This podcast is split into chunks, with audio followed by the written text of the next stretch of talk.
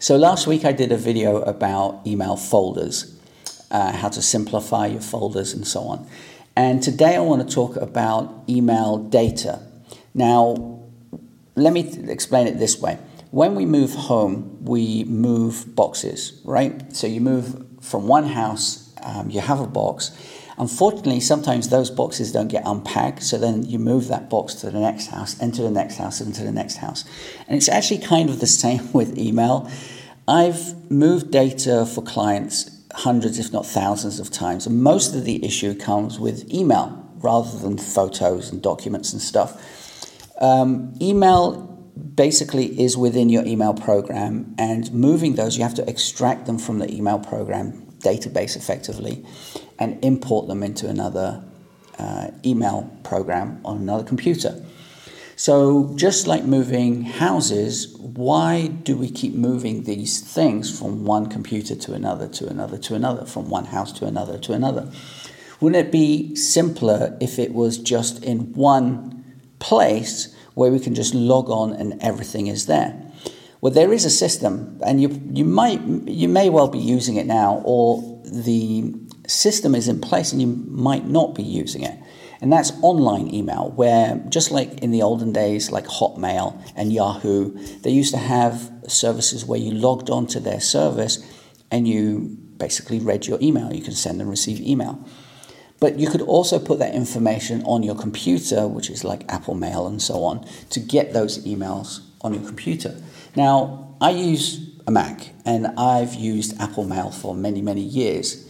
I stopped a couple of years ago because I found that, well, not I found, I knew this before, but the space that's being used on your computer is not finite. You, I mean, you, you have a certain amount of space, so why waste that space for emails where it could, when it could actually be online, you can log in and everything is there.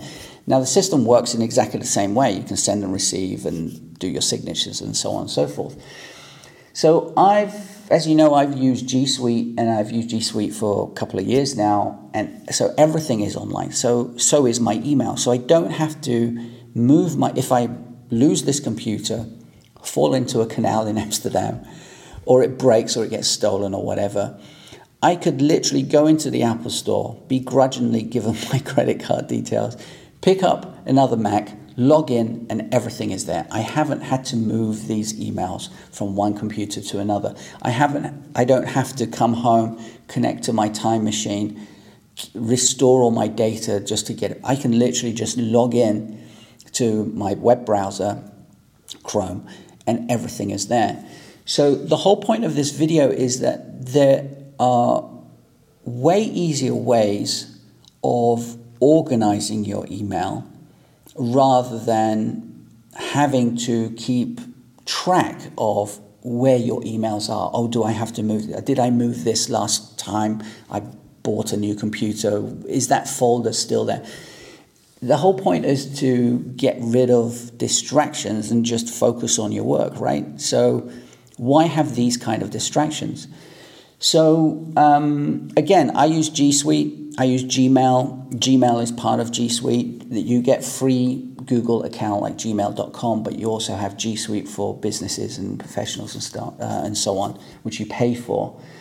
So I use that for my business, and I haven't had an issue moving my computer um, from one computer to the next because I just literally log on and um, it's there.